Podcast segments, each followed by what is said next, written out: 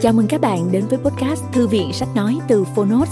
Ở podcast này, chúng tôi chia sẻ phần mở đầu và chương mục của những sách nói bán chạy thuộc nhiều lĩnh vực khác nhau được đội ngũ của Phonos chọn lọc. Mong là thông qua podcast, người nghe sẽ tìm thấy quyển sách phù hợp cho bản thân và cả những kiến thức hữu ích cũng như nguồn cảm hứng, kinh nghiệm giúp cuộc sống hàng ngày trở nên phong phú, hiệu quả hơn. Podcast Thư viện Sách Nói được phát sóng đều đặn vào thứ ba, thứ năm và thứ bảy hàng tuần. Mời các bạn cùng đón nghe. Và nếu yêu thích nội dung này, hãy tải ứng dụng âm thanh số và sách nói có bản quyền Phonos để nghe trọn vẹn cuốn sách. Ngoài ra, Phonos còn sở hữu hàng ngàn nội dung số hấp dẫn khác như tóm tắt sách, ebook, thiền, truyện ngủ, nhạc chủ đề vân vân. Hẹn gặp lại các bạn tại ứng dụng sách nói có bản quyền Phonos nhé. Còn bây giờ, hãy cùng lắng nghe cuốn sách của ngày hôm nay.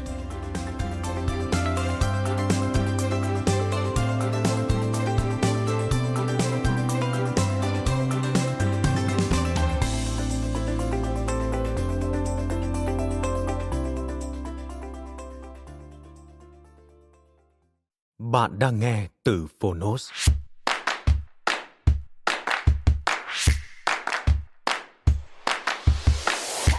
Hướng dẫn đầu tư vàng và bạc Guide to Investing in Gold and Silver Học từ quá khứ, hiểu về hiện tại, chuẩn bị tương lai và đầu tư hiệu quả. Tác giả Michael Maloney do Robert Kiyosaki viết lời tựa. Người dịch Minh Phượng Độc quyền tại Phonos. Nhà xuất bản trẻ.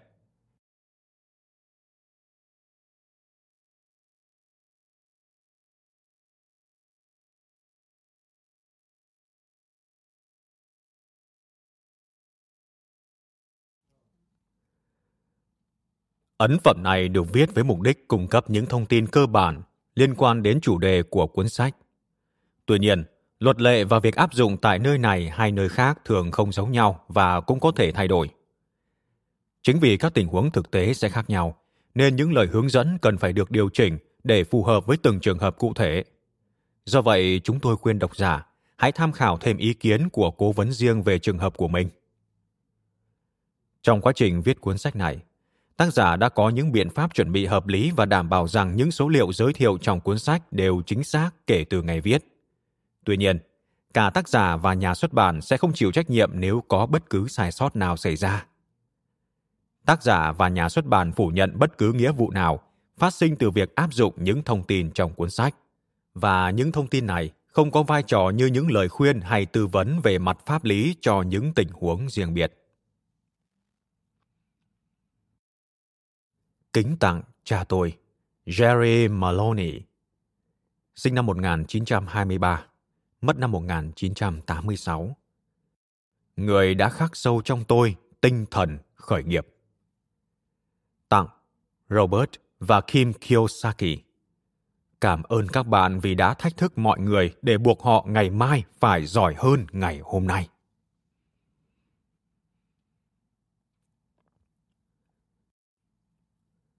Lời cảm ơn Xin tỏ lòng biết ơn đến mẹ tôi bà May Maloney vì đã cho tôi sự khích lệ lớn lao.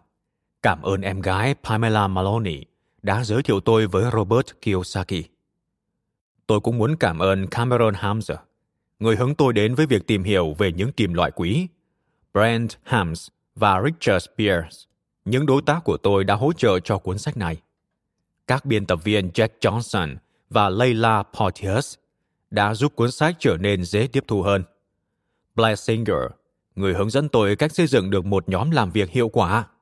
James Tuck, từ God Money, vì những hiểu biết sâu sắc của anh.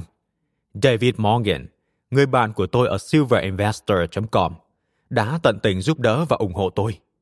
Carrie Riches, Ken McElroy và Gareth Sutton, những người mang đến cho tôi nhiều cảm hứng, và Mona Gabera, cùng nhóm người cha giàu, đã giúp dự án này trở thành hiện thực xin gửi lời cảm ơn chân thành nhất của tôi đến mọi người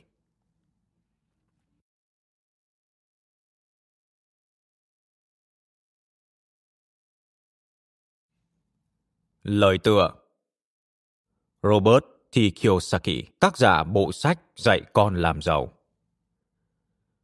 Tôi đã biết Mike Maloney được ít lâu, và một điều tôi hay nghe những người khác nhận xét về Mike là gã này thông minh thật. Lý do họ nói thế là vì Mike biết rất nhiều điều. Ý tôi là rất nhiều, nhiều lắm. Người biết nhiều thì không thiếu, nhưng điều khiến Mike khác biệt chính là khả năng phi thường của anh khi kết nối dữ kiện. Không chỉ đơn thuần thông minh, Mike là người có khả năng nhìn xa trông rộng và sau đó có thể thu nhận cả núi thông tin để rồi chất lọc ra được những mô hình hữu ích và quan trọng. Cuốn sách các bạn cầm trong tay chứa đựng rất nhiều điều về lịch sử, đặc biệt là lịch sử của tiền. Hay nói đúng hơn, như Mike đã nhắc nhở chúng ta, đó là lịch sử về tiền và tiền tệ thanh toán, hai thứ hoàn toàn khác nhau. Qua những trang sách này, các bạn sẽ khám phá cách thức mà tiền và tiền tệ đã tương tác nhau để điều khiển các đế chế trong suốt quá trình lịch sử. Và tất nhiên, chúng cũng đang điều khiển đế chế Hoa Kỳ hùng mạnh của ngày hôm nay. Bạn cũng sẽ hiểu bằng cách nào những tác động đó ảnh hưởng đến mình và tài sản của mình. Đồng thời, học cách tận dụng nó để mưu cầu lợi ích. Tuy nhiên, Mike không chỉ là nhà sử học, anh ấy còn là một chuyên gia. Và đặc biệt anh ấy là một chuyên gia về vàng và bạc sự tập trung của Mike vào những vấn đề lịch sử có một lý do rất xác đáng đằng sau nó. Đó là khiến bạn thịnh vượng hơn. Mike cũng nhìn thấy một điều mà tôi vẫn nhiều lần đồng ý. Chủ nghĩa tư bản tại Hoa Kỳ đúng là khắc nghiệt, xét về mặt hỗ trợ cuộc sống và đang dãy chết. Vấn đề ở chỗ, một đồng đô la độc hại đã bào mòn sinh lực nền kinh tế của Hoa Kỳ. Vào lúc tôi viết bài này, giá vàng vẫn đang lượn lờ quanh mốc 1.000 đô la. Mặc dù sướng rơn vì thấy số vàng vài năm trước mình mua chỉ với giá 300 đô la, hiện giờ đã tăng gấp 3 lần. Tôi vẫn có cảm giác buồn bã. Các bạn có thể nghĩ thầm, chắc tôi đang điên. Sao tôi lại thất vọng khi đạt được món hời như vậy nhỉ? Lý do là bởi tôi hiểu rằng một khi giá vàng và bạc tăng cao như hiện nay, điều đó cho thấy chủ nghĩa tư bản đang trao đảo và vì vậy, cứ mỗi ngày qua đi, những con người làm việc chăm chỉ đều gặp phải mất mát. Họ mất tiền dành dụm cả đời, nhà cửa bị tịch thu và đứng nhìn tiền hưu trí của mình tan biến với đống cổ phiếu trở thành vô giá trị. Trong khi đó, chính phủ lại đi giải cứu những tập đoàn lớn. Không chỉ có thế, sự tăng cao của giá vàng và bạc còn cho thấy một dấu hiệu gia tăng của lạm phát một điều Mike đã phân tích rất kỹ lưỡng và chuyên nghiệp trong cuốn sách này. Với bạn và tôi, điều đó có nghĩa rằng giá một lít sữa cứ liên tục leo thang, giá một lít xăng sẽ tiếp tục tăng và những nhu yếu phẩm giúp chúng ta tồn tại sẽ ngày càng đắt đỏ hơn, trong khi sức mua của chúng ta lại ngày càng yếu đi. Nghĩa là chúng ta ngày càng nghèo hơn. Chính vì những lý do đó, tôi vẫn cầu nguyện cho giá vàng đừng leo đến mức 5.000 đô la một ounce. Dĩ nhiên, tôi hy vọng đồng đô la sẽ làm cách nào đó trở lại giá trị thật của nó. Và tôi cũng mơ đến một ngày mà chính phủ Hoa Kỳ lại trở thành một phần trong hệ thống của dân, do dân và vì dân. Chứ không như Mike đã nhận xét một cách cô động là của ngân hàng, do ngân hàng và vì ngân hàng. Tuy nhiên, một khi bắt đầu đọc cuốn sách này, bạn cũng như tôi đều hiểu rằng Chuyện có lẽ sẽ không như thế đâu. Và đây là lý do vì sao cuốn sách của Mike thể hiện tầm quan trọng của nó. Anh ấy đã thực hiện nhiệm vụ đào tạo cho càng nhiều người càng tốt về điều mà anh gọi là quá trình chuyển giao tài sản lớn nhất trong lịch sử. Ở đây, bạn không chỉ tìm hiểu về cách đầu tư vào vàng hay bạc, mà còn hiểu tại sao điều này lại trở nên cấp bách đến thế. Trong quyển sách Dạy con làm giàu mới nhất, tôi đã viết về tầm quan trọng của việc hiểu được nền kinh tế hiện nay. Không phải tiền làm bạn giàu sang, mà chính là thông tin phù hợp và một chỉ số IQ tài chính được phát triển tốt. Có rất nhiều người thông minh, nhưng chỉ một số ít có chỉ số IQ tài chính cao. Và Mike thì có chỉ số IQ tài chính rất cao. Hãy lưu ý đến những gì anh ấy nói cũng như những cảnh báo của Mike về cơn bão kinh tế đang đến gần và về quá trình chuyển giao tài sản mà cơn bão đó sẽ trao tặng cho những ai chịu bỏ thời gian gắn kết tài sản của mình vào sự vững trái của vàng hay bạc. Như Mike đã giải thích, quá trình chuyển giao tài sản lớn nhất trong lịch sử sẽ đến, vàng và bạc sẽ trở thành đấu thủ chính trong trò chơi đó.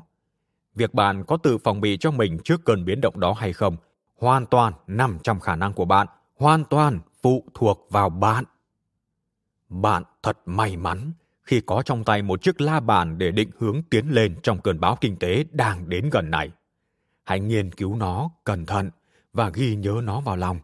Tôi tin rằng bạn sẽ không phải hối tiếc vì điều đó. Theo Robert Kiyosaki Giới thiệu Một trong những điều Robert Kiyosaki luôn nhắc nhở trong những lần diễn thuyết là sự khác nhau giữa nội dung, content, và bối cảnh, context. Nội dung là những sự kiện dữ liệu thông tin, còn bối cảnh là cách mà người ta xem xét sự việc, là quan điểm của họ, là cảm giác rằng ai đó đang sở hữu thứ gì đó và là cách người ta tiếp cận thế giới họ đang sống. Đó chính là bức tranh toàn cảnh. Hay nói đúng hơn, là khả năng trí tuệ của bạn nắm bắt được bức tranh toàn cảnh. Việc thay đổi hay mở rộng bối cảnh của một ai đó sẽ có tác động mạnh hơn nhiều, nhưng cũng khó hơn so với việc chỉ trao cho họ một mớ thông tin. Cuốn sách này sẽ thay đổi và mở rộng bối cảnh của bạn, chỉ cần bạn cho phép điều đó xảy ra. Chúng ta sẽ khám phá những câu chuyện mang tính bối cảnh rất rõ về việc làm sao vàng và bạc đã tái lập giá trị của chính chúng bởi các chính phủ đã lạm dụng tiền tệ của họ, cũng giống như Hoa Kỳ đang làm hiện nay. Chúng ta sẽ thảo luận về bong bóng, về sự hưng phấn quá độ và cả về sự hoảng loạn bởi mỗi nhà đầu tư đều nên có sự hiểu biết nhất định về tâm lý và động lực của số đông. Dù sao đi nữa, chính lòng tham và nỗi sợ là những thứ khiến các thị trường biến chuyển. Sau khi đã khám phá những câu chuyện từ lịch sử, tôi sẽ giới thiệu tình hình hiện nay của chúng ta xét về mặt kinh tế. Nói trắng ra là đang ở sát bờ vực thảm họa mà chúng ta có thể gọi rất thích đáng là cơn bão kinh tế. Tại Hoa Kỳ, thói quen tiêu tiền vô tội vạ cùng với sự hoạch định kém cỏi của chính phủ đã tạo ra một động lực kinh tế thật bập bềnh. Rồi các bạn sẽ thấy, đồng tiền thanh toán ở đây, đồng đô la đang trên đà suy sụp, và điều đó chắc chắn sẽ khiến giá vàng và bạc tăng cao hơn nữa. Chúng ta sẽ cùng nhau nghiên cứu tình trạng hiện nay của nền kinh tế Hoa Kỳ và thế giới, những nguyên tắc cung cầu cơ bản của vàng và bạc so với đồng đô la Mỹ. Các bạn cũng sẽ nghiên cứu về hai trong số nhiều chu kỳ kinh tế tự nhiên vẫn đang lặp đi lặp lại trong suốt chiều dài lịch sử. Thứ nhất là chu kỳ cổ phiếu, khi các cổ phiếu và bất động sản vượt qua vàng, bạc và hàng hóa về mặt sinh lợi. Thế rồi chu kỳ đổi chiều để trở thành một chu kỳ hàng hóa khi vàng bạc và hàng hóa lại có mức sinh lợi vượt hơn cổ phiếu và bất động sản. Chu kỳ thứ hai, ít người biết, ít phổ biến và tần suất xảy ra cũng ít hơn. Đó là chu kỳ tiền tệ. Khi các xã hội khởi đầu với tiền có chất lượng và chuyển dần sang tiền tệ theo số lượng, rồi sau đó quay lại. Những chu kỳ này cứ hoạt động như một con lắc và đóng vai trò như một chiếc phong vũ biểu kinh tế cho những nhà đầu tư khôn ngoan. Sự gia tăng đáng kể có thể được tích lũy trong khoảng thời gian ngắn ngủi nhất khi vàng và bạc tái lập giá trị của chúng ở mức cao hơn. Tôi tin rằng điều này đã bắt đầu rồi, và tôi cũng tin rằng quá trình tái lập này sẽ liên tục dao động theo những tác động kinh tế của nó, bởi sự hội tụ trọn vẹn của những chu kỳ kinh tế sẽ sinh ra cơn bão trọn vẹn cho nền kinh tế. Những chu kỳ lên rồi xuống trong suốt lịch sử cũng hoàn toàn tự nhiên như những cơn thủy triều vậy – và trong khi việc chống lại chúng có thể cực kỳ nguy hại cho tình hình tài chính của bạn, thì việc đầu tư theo chúng lại có thể mang đến sự thịnh vượng lớn lao. Cuốn sách này sẽ gồm 4 phần. Phần 1. Hôm qua. Trong phần 1, chúng ta sẽ nghiên cứu vài bài học từ lịch sử về những chu kỳ kinh tế, tiền giấy và ảnh hưởng của chúng đến vàng và bạc.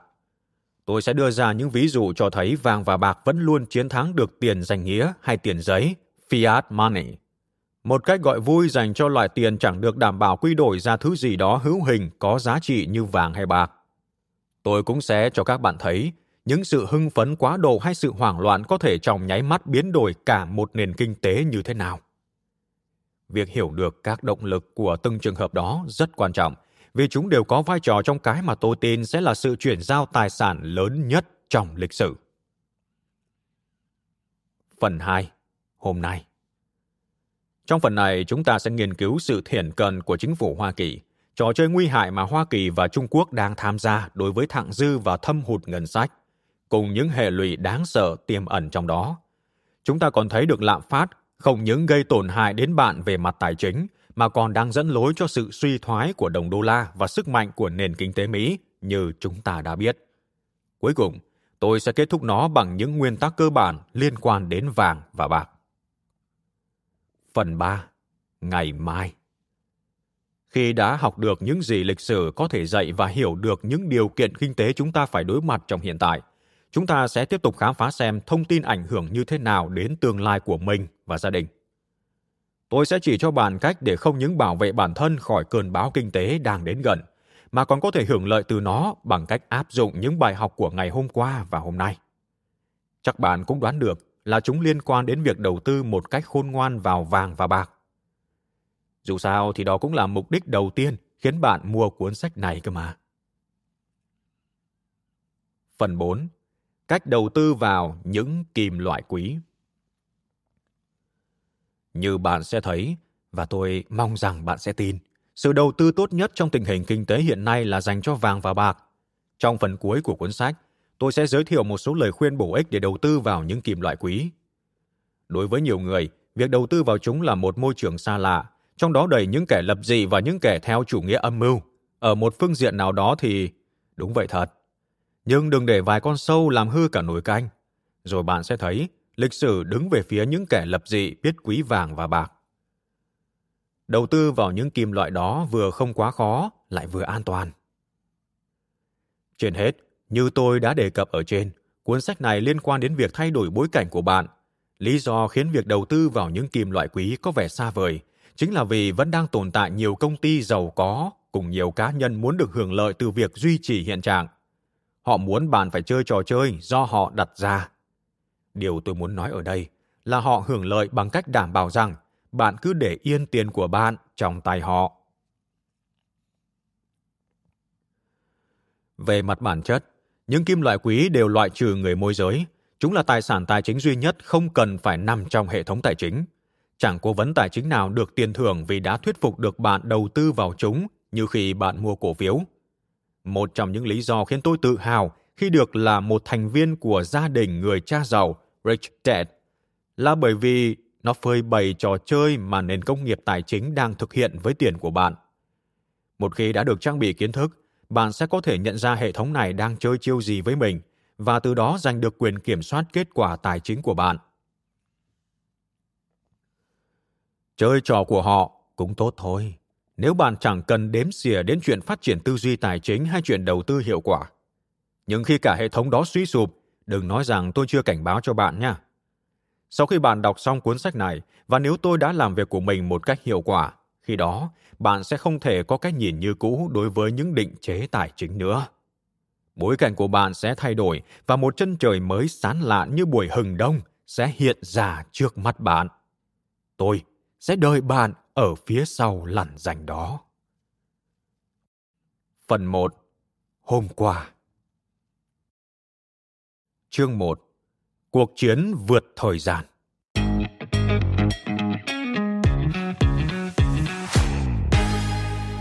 Suốt chiều dài lịch sử văn minh nhân loại, có một cuộc chiến luôn diễn ra mặc dù chẳng mấy ai để ý đến nó. Tuy nhiên mọi người đều cảm nhận được ảnh hưởng của cuộc chiến này.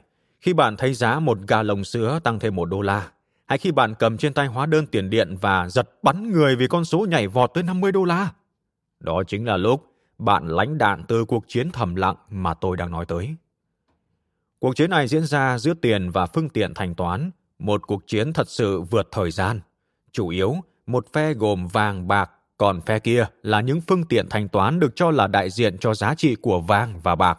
Đương nhiên, người ta luôn mù quá nghĩ rằng phương tiện thanh toán sẽ chiến thắng, nhưng cuối cùng, vàng và bạc vẫn sẽ tái lập giá trị của chúng ở mức cao hơn và chúng luôn luôn giành thắng lợi.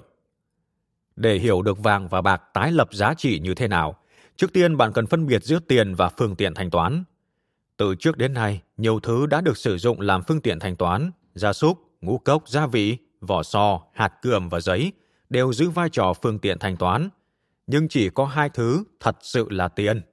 Bạn đoán được mà, chính là vàng và bạc. Phương tiện thanh toán. Rất nhiều người nghĩ rằng phương tiện thanh toán chính là tiền. Ví dụ một ai đó đưa tiền mặt cho bạn và bạn mặc nhiên xem nó như tiền. Không phải. Tiền mặt chỉ đơn giản là một phương tiện thanh toán, một thứ công cụ trao đổi mà bạn dùng để mua món gì đó có giá trị. Chúng ta có thể gọi đó là tài sản. Như Robert Kiyosaki đã giải thích trong cuốn Rich Dads Increase Your Financial IQ, dạy con làm giàu, nâng cao chỉ số IQ tài chính, tập 13. Phương tiện thanh toán currency bắt nguồn từ dòng chảy current. Một dòng chảy thì phải liên tục chuyển động, nếu không nó sẽ chết, như dòng điện chẳng hạn. Bản thân một phương tiện thanh toán không hàm chứa hay lưu giữ giá trị như nó thể hiện. Thật ra, nó chỉ là một công cụ để bạn có thể chuyển giá trị từ tài sản này sang tài sản khác mà thôi. Tiền Không như phương tiện thanh toán, tiền hàm chứa giá trị trong nó. Tiền luôn là một phương tiện thanh toán, theo nghĩa là nó có thể được sử dụng để mua những thứ khác có giá trị. Nhưng ngược lại, như chúng ta đã phân tích ở trên, phương tiện thanh toán không phải luôn luôn là tiền vì bản thân nó không chứa giá trị. Nếu bạn cảm thấy khó hiểu, hãy giả sử bạn có một tờ 100 đô la. Bạn có nghĩ bản thân tờ giấy đó đáng giá 100 đô la không? Tất nhiên, câu trả lời là không. Tờ giấy chỉ đơn thuần đại diện cho một giá trị đang được lưu giữ ở nơi nào đó khác. Hoặc ít ra, nó cũng từng như vậy. Trước khi tiền của chúng ta trở thành phương tiện thanh toán, sau này chúng ta sẽ nghiên cứu lịch sử về phương tiện thanh toán và lý thuyết bản vị vàng hay kim bản vị. Còn bây giờ, tất cả những gì bạn cần biết chỉ là đồng đô la Mỹ được đảm bảo bởi không gì khác hơn ngoài không khí, hay người ta vẫn thường cho là bằng uy tín của chính phủ Hoa Kỳ. Nói tóm lại, chính phủ Hoa Kỳ có khả năng, và thật ra cũng đang tiến hành, tạo ra tiền tệ tùy thích mà chẳng cần có gì đảm bảo cho nó. Bạn có thể gọi đây là giả mạo, còn chính phủ gọi nó là chính sách tài chính. Tất cả những chuyện này đều liên quan đến thứ tên là tiền tệ danh nghĩa hay tiền tệ sắc lệnh fiat currency. Tiền tệ sắc lệnh Một sắc lệnh fiat là một mệnh lệnh hay tuyên bố mang tính quyền lực được ban hành bởi một người, nhóm người hay thể chế có đầy đủ quyền để khiến nó được thực thi. Còn loại tiền tệ lấy giá trị từ những sắc lệnh hay chỉ thị có thẩm quyền của chính phủ thì được gọi là tiền tệ sắc lệnh. Tất cả những loại tiền tệ thanh toán được dùng ngày nay đều là tiền tệ sắc lệnh. Từ đây về sau tôi sẽ dùng những định nghĩa chính xác này. Ban đầu chúng có thể khiến bạn bối rối, nhưng chúng sẽ làm nổi bật và giúp bạn hiểu rõ sự khác nhau giữa phương tiện thanh toán và tiền. Tôi mong rằng đến cuối cuốn sách này, bạn sẽ hiểu chính sự thiếu hiểu biết của phần đông mọi người về sự khác nhau nói trên đã tạo ra cái mà tôi tin sẽ trở thành cơ hội tích lũy tài sản lớn nhất trong lịch sử. Những điều bạn sẽ học được trong cuốn sách này về tiền và phương tiện thanh toán có lẽ là những kiến thức mà 99% dân số chẳng biết gì hoặc chẳng thèm tìm hiểu. Do vậy, xin chúc mừng vì bạn sẽ xuất phát trước trong trò chơi này. Lạm phát Khi nhắc đến lạm phát hay giảm phát, tôi đang muốn nói đến sự gia tăng hay thu hẹp nguồn cung tiền tệ. Dấu hiệu của lạm phát hay giảm phát tiền tệ chính là việc giá cả tăng hay giảm – điều mà thỉnh thoảng tôi sẽ gọi là lạm phát giá hay giảm phát giá. Dù gì đi nữa, có một điều rất chắc chắn, khi có lạm phát, giá trị của mọi thứ đều tăng lên, ngoại trừ phương tiện thanh toán. Những cuộc mạo hiểm để tạo ra phương tiện thanh toán. Tiền tệ sắc lệnh không phải lúc nào cũng khởi đầu như thế và những trường hợp hiếm hoi nào khởi đầu kiểu đó đều có vòng đời rất ngắn ngủi. Vào thời kỳ đầu, các xã hội đều xuất phát với những loại tiền tệ thanh toán chứa đựng giá trị cao như vàng và bạc. Nhưng rồi dần dần các chính phủ che mắt người dân bằng những loại tiền tệ sắc lệnh dưới hình thức những tờ phiếu thanh toán có thể quy đổi ra kim loại quý. Những phiếu thanh toán này thật ra chỉ là chứng chỉ tiền gửi, biên lai like hay biên nhận cho tiền thật đang nằm dưới hầm mà thôi. Tôi xin đánh bạo nói rằng nhiều người Mỹ tin đây chính là cách đồng đô la Mỹ vận hành ngày nay.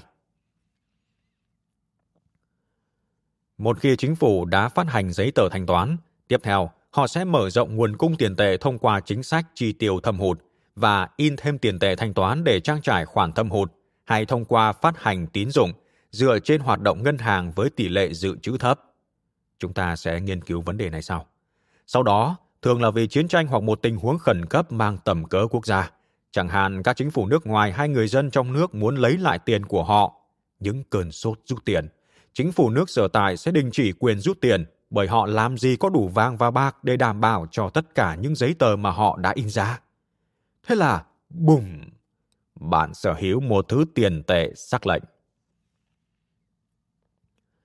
Và bí mật đáng buồn nằm ở đây. Tiền tệ sắc lệnh được tạo ra để đánh mất giá trị. Mục đích của nó chính là sung công tài sản của bạn và chuyển nó cho chính phủ. Cứ mỗi lần in ra một đồng đô la mới và xài nó, chính phủ đã có được sức mua trọn vẹn của đồng đô la đó. Sức mua này lấy từ đâu vậy? Từ chính những đồng đô la mà bạn đang sở hữu. Khi một đồng đô la mới gia nhập thị trường, nó sẽ làm giảm giá trị của tất cả những đồng đô la khác đang hiện hữu, bởi vì đã có nhiều đô la hơn, trong khi lượng hàng hóa và dịch vụ không thay đổi. Điều này khiến giá cả tăng lên. Nó chính là thứ thuế xảo quyệt mang tên lạm phát, thứ cướp giật tài sản của bạn, chẳng khác gì một kẻ trộm đêm. Suốt nhiều thế kỷ qua, vàng và bạc vẫn luôn chiến đấu với tiền tệ sắc lệnh và luôn giành chiến thắng. Chúng tự động tái lập giá trị của mình ở mức cao hơn thông qua thị trường tự do. Mô hình này cứ lặp đi lặp lại kể từ lần sụp đổ đầu tiên của hệ thống tiền tệ vào năm 407 trước công nguyên tại Athens. Bất cứ khi nào một nhà đầu tư phát hiện ra sự khởi đầu của một trong những trận chiến như thế, theo lịch sử cho thấy, thì những cơ hội tích lũy được tài sản rất lớn trong một thời gian rất ngắn là rất cao. Trên thực tế, những cuộc so gang hạng nặng giữa tiền tệ sắc lệnh với vàng và bạc đều kết thúc bằng một trong hai cách sau. Một, một quyết định mang tính chuyên môn khiến tiền tệ sắc lệnh lại trở thành một tài sản được đảm bảo bằng vàng hay bạc. Hoặc hai, một cú đấm knockout cào khiến tiền tệ sắc lệnh đi đời. Dù theo cách nào đi nữa, vàng và bạc luôn được tuyên bố thắng cuộc và sẽ luôn giữ chức vô địch trên sàn đấu hạng nặng. Tuy nhiên, bạn không cần phải tin lời tôi ngay đâu. Hãy cứ xem lịch sử nói gì đã. Tôi chẳng hiểu nổi tiếng Hy Lạp. Winston Churchill từng nói, càng nhìn xa được về phía sau, bạn càng nhìn xa được về phía trước. Vậy là theo tinh thần đó của Churchill, chúng ta sẽ nhìn xa lại phía sau, xa đến tận thời Hy Lạp cổ. Cách đây 4.500 năm, vàng và bạc đã là phương tiện thanh toán chủ yếu, nhưng chúng chỉ được xem là tiền vào khoảng năm 680 trước công nguyên tại Lydia. Khi chúng được đánh ra thành những đồng xu có khối lượng bằng nhau để giúp cho việc mua bán thuận lợi hơn. Tuy nhiên, mãi đến khi tiền xu xuất hiện lần đầu tiên tại Athens, thì chúng mới thật sự phổ biến. Athens chính là nền dân chủ đầu tiên trên thế giới, họ cũng có hệ thống thị trường tự do và hệ thống thuế đầu tiên. Thật sự, Athens đã phát triển rực rỡ trong rất nhiều năm, trở thành một trong những nền văn minh vĩ đại nhất lịch sử. Nếu bạn có học bài lịch sử thì hẳn phải biết điều này. Thế nhưng, chuyện gì đã xảy ra? Tại sao một nền văn minh hùng mạnh như thế lại sụp đổ? Câu trả lời nằm trong cùng một khuôn mẫu mà chúng ta vẫn liên tục nhìn thấy trong suốt chiều dài lịch sử. Tham lam quá độ dẫn đến chiến tranh quá nhiều. Chuyện là Athens đã rất hưng thịnh với hệ thống tiền tệ mới của họ, nhưng rồi họ tham gia vào một cuộc chiến mà dần già đã kéo dài lâu hơn dự kiến và tốn kém hơn dự kiến. Nghe cũng rất quen đúng không? Sau 22 năm chiến tranh, những nguồn lực của họ cạn dần và tiền cũng chẳng còn mấy. Thế là những người Athens nảy ra một ý cực kỳ khôn ngoan để tiếp tục có tiền tru cấp cho chiến tranh họ hạ thấp giá trị của đồng tiền với một bài tính tầm cỡ thiên tài. Nếu anh thu được một ngàn đồng tiền thuế, rồi pha 50% đồng đỏ vào với lượng vàng hay bạc anh có, anh sẽ làm ra hai ngàn đồng. Tất cả chuyện này, bạn nghe cũng quen chứ. Phải vậy mới được, vì nó được gọi là chi tiêu thâm hụt, và mỗi giây trôi qua, chính phủ Hoa Kỳ đều áp dụng nó. Đó là lần đầu tiên trong lịch sử vàng và bạc được định giá không đúng với bản thân nó. Trước khi sáng kiến thiên tài của người Athens xuất hiện, mọi thứ bạn mua đều được định giá bằng khối lượng của vàng hay bạc. Còn giờ đây, lần đầu tiên có một đồng tiền thanh toán chính thức nhưng không phải vàng hay bạc mà là hỗn hợp của chúng với đồng đỏ. Bạn có thể dùng những đồng tiền đó để mua vàng hay bạc, nhưng giá trị thật và sự tinh khiết đã không còn. Trong hai năm sau đó, những đồng tiền xinh xắn của họ dần trở thành một thứ tiền tệ thanh toán không hờn không kém. Và thế là trên thực tế chúng chẳng còn giá trị gì. Tuy nhiên, khi một người dân nhận ra việc hạ thấp giá trị đồng tiền, nếu ai còn giữ những đồng vàng và bạc tinh khiết ngày trước, sẽ thấy rằng sức mua của họ sẽ tăng chóng mặt. Vài năm nữa trôi qua, người Athens thất bại trong cuộc chiến đã khởi đầu cho quá trình này và chẳng bao giờ họ có thể thấy lại được những ngày huy hoàng thuở trước, bởi Athens giờ đây đã trở thành một tỉnh thuộc thành Rome, đế chế La Mã. Vậy là trận so gang hạng nặng đầu tiên giữa tiền và phương tiện thanh toán đã kết thúc, với phần thắng nghiêng về tiền thật, bằng danh hiệu vô địch hạng nặng của Athens dành cho bạc và vàng. Rome đang bốc cháy. Sau khi thay thế Hy Lạp để trở thành thế lực thống trị, suốt nhiều thế kỷ những con người của Rome đã có thừa mứa thời gian hoàn thiện kỹ nghệ làm giảm giá trị của tiền. Và thật chẳng khác gì những đế chế trong quá khứ, thành Rome không hề học hỏi gì từ những sai lầm của tiền nhân, thế nên họ mới đi vào vết xe đổ dẫn tới diệt vong. Suốt hơn 750 năm, nhiều nhà lãnh đạo khác nhau ở Rome đã không ngừng tăng thêm lượng tiền tệ lưu hành nhằm chu cấp cho chiến tranh – bằng cách giảm giá trị của đồng tiền gây nên lạm phát vì mã. Những đồng xu sẽ có kích thước nhỏ hơn hoặc một góc nhỏ của đồng vàng sẽ bị vạt đi, xem như tiền thuế khi bước vào một tòa nhà của chính phủ. Để rồi, những mảnh bị vạt đi đó lại được nấu chảy để làm ra thêm những đồng xu khác. Và tất nhiên, những người Hy Lạp đã từng áp dụng, những người La Mã cũng pha thêm các kim loại kém chất lượng khác vào với vàng hay bạc. Cuối cùng, họ lại còn nghĩ ra một cách thức định giá khác chẳng lấy gì làm hay ho, đó là gán giá trị danh nghĩa cao hơn cho cùng một đồng xu. Năm 301, khi lạm phát đã trở nên không chịu nổi, thời Diocletian nắm quyền, ông ta đã ban hành sắc lệnh giá cả Edicta Prisis, chứ danh. Trong đó quy định kẻ nào dám bán hàng hóa với giá cao hơn giá do chính quyền quy định sẽ bị tử hình. Đồng thời sắc lệnh này cũng đưa ra hạn mức tiền lương Thế nhưng trước sự sửng sốt của Diocletian, giá vẫn cứ tăng. Và vì các nhà buôn chẳng thể nào kiếm lời bằng việc buôn bán được nữa, họ đành dẹp tiệm. Người dân thì bỏ đi tìm công việc ở nơi nào tiền lương không bị hạn chế, hoặc họ bỏ việc luôn và chấp nhận sống bằng trợ cấp xã hội. Ôi chào, người La Mã đã phát minh ra hệ thống trợ cấp xã hội đấy nha.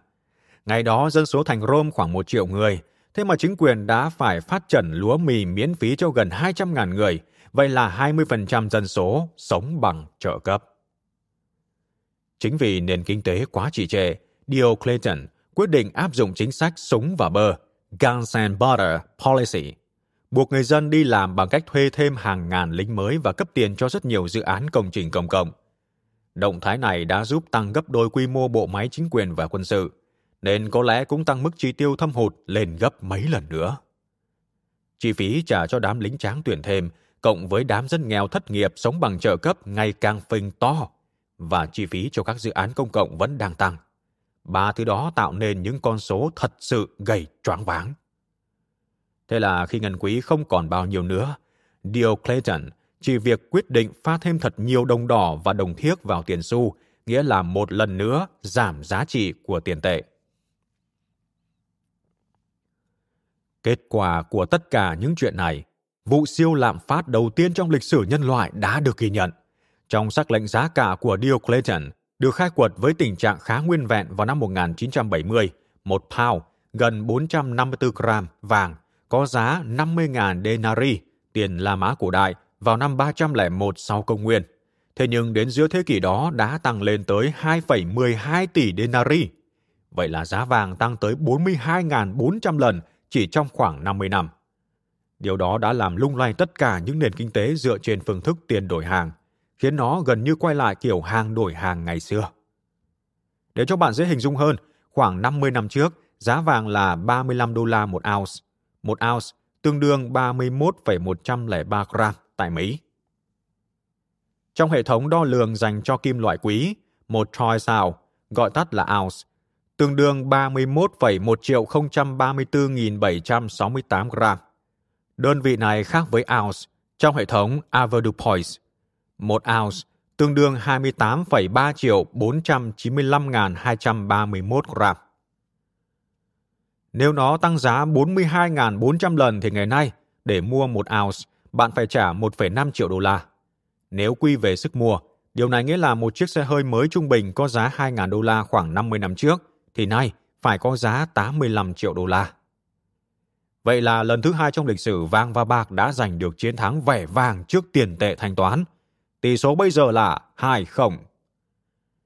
Việc làm giảm giá trị của tiền để chi trả cho quân đội, các công trình công cộng, các chương trình xã hội và chiến tranh đã gây nên sự sụp đổ của đế chế La Mã, bởi họ cũng như nhiều đế chế khác trong lịch sử đã tưởng rằng mình có thể miễn nhiễm trước các quy luật kinh tế.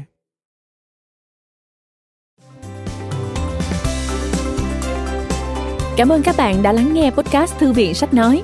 Podcast này được sản xuất bởi Phonos, ứng dụng sách nói có bản quyền và âm thanh số dành cho người Việt. Hẹn gặp lại ở những tập tiếp theo.